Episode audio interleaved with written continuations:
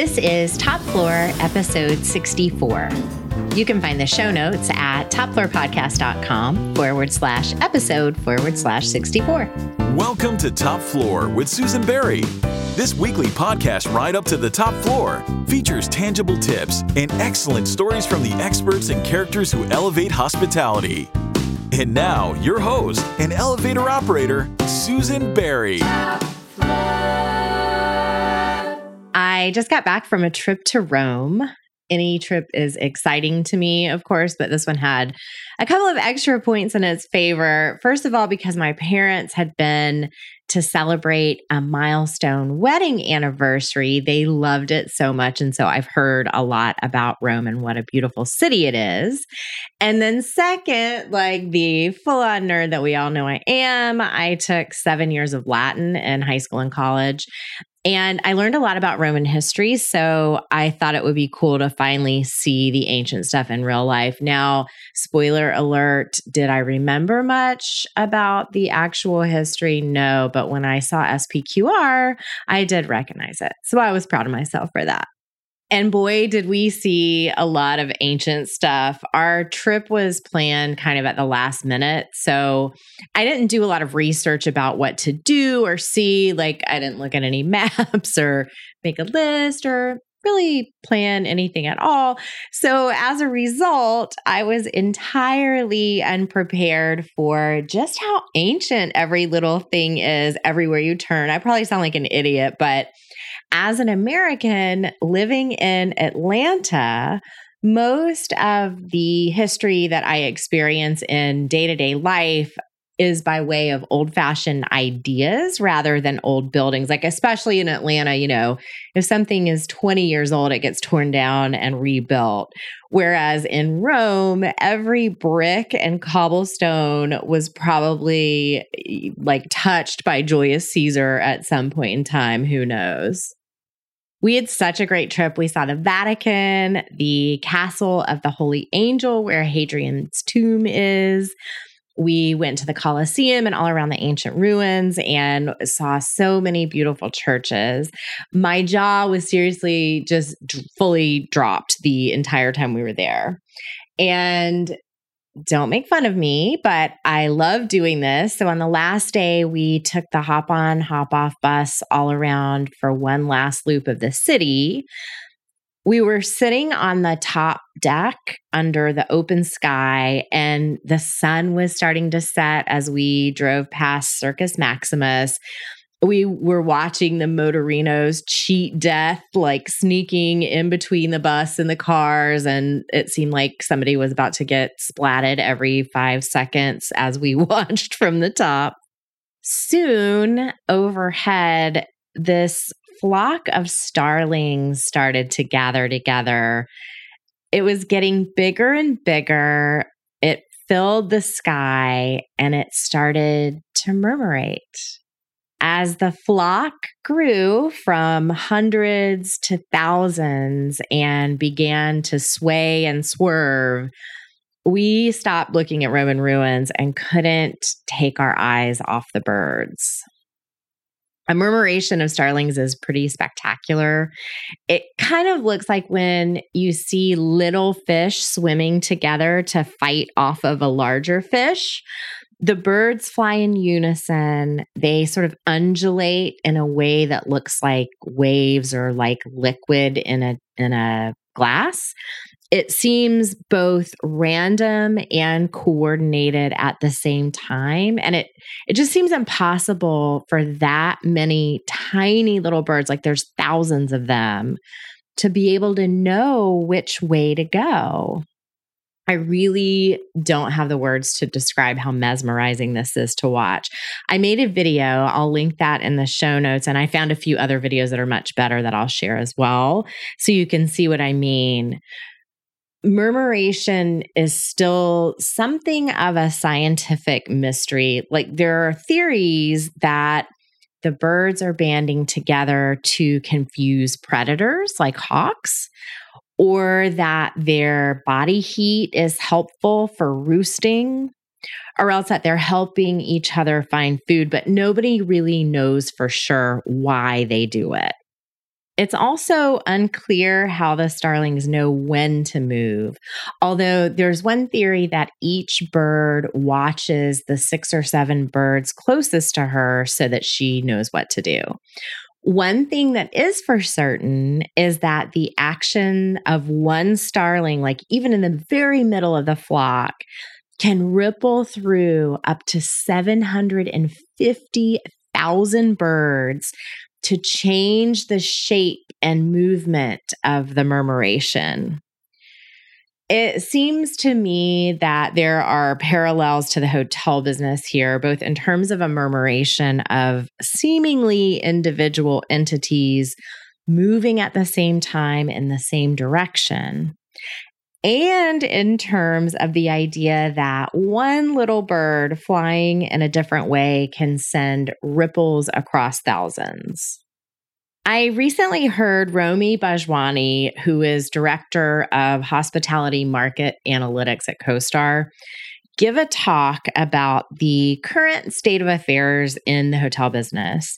One of the things in his talk that stood out to me like a bright, blinking neon light was this. As Romi put it, hotel recovery resembles a barbell right now. At the highest end and at the lowest end, RevPAR, revenue per available room, is improved over 2019. But in the less differentiated middle, where many of the hotel brands are sort of hard to distinguish and quite reliant on group and office dependent business, very little progress has been made relative to 2019. So, in other words, the recovery is being driven by the economy side of the business and by the luxury side of the business, while the sort of messy middle is languishing. Around this time last year, I interviewed Teague Hunter of Hunter Hotel Advisors for episode 14 of Top Floor in that episode, we talked about economy and extended stay hotels, how they were among the few that really performed well during the pandemic, relatively speaking, and how investors were trying and unsuccessfully to find more of them to buy. Teague pointed out at that time, that was the fall of 2021, that there was very little inventory in that segment to be bought. Cut to now, a year later, and here are just some of the things that have happened. Wyndham unveiled the name of its 24th brand, Echo Suites Extended Stay, and they already have like 120 properties in the pipeline.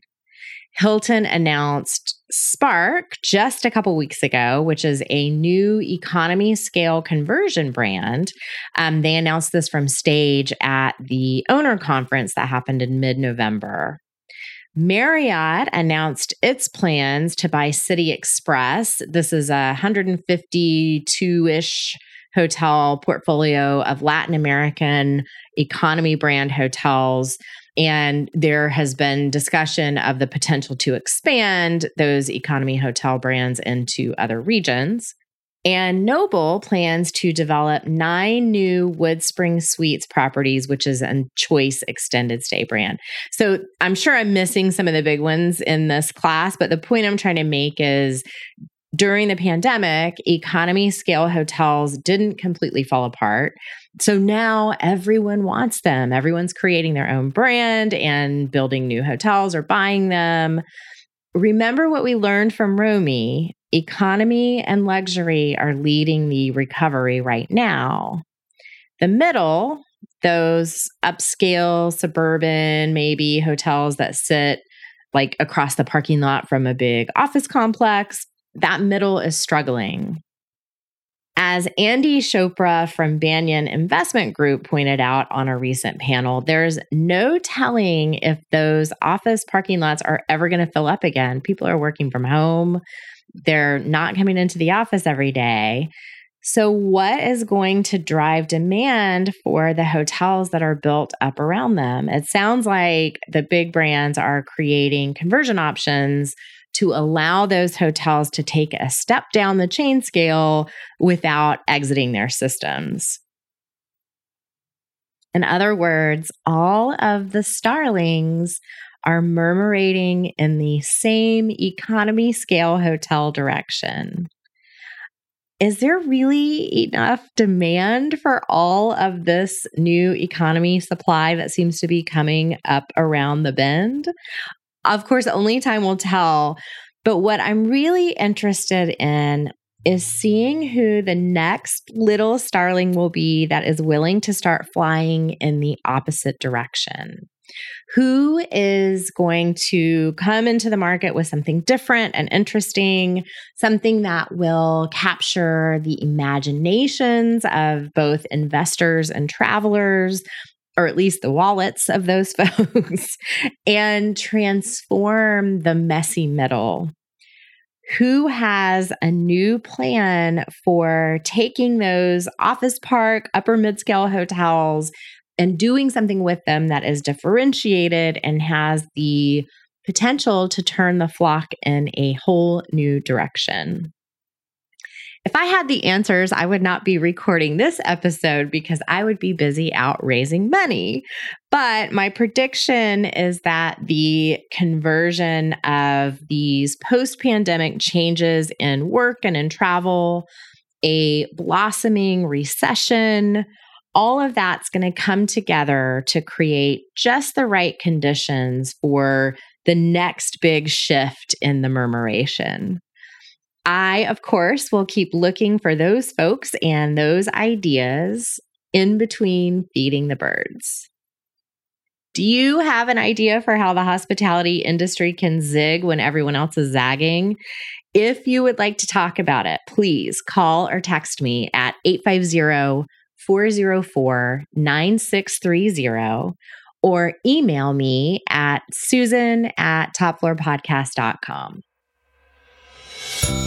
Thank you for listening. You can find the show notes at topfloorpodcast.com forward slash episode forward slash 64. Top Floor is produced by John Albano, who also composed and performed our elevated elevator music with vocals by Cameron Albano. If you enjoyed the episode, please share it with your friends and colleagues after you leave us a five star review. You can subscribe to Top Floor on Apple Podcasts, Spotify, Stitcher, or wherever you like to listen. Thanks for listening to the Top Floor Podcast at www.topfloorpodcast.com. Have a hospitality marketing question? Reach us at 850 404 9630 to be featured in a future episode.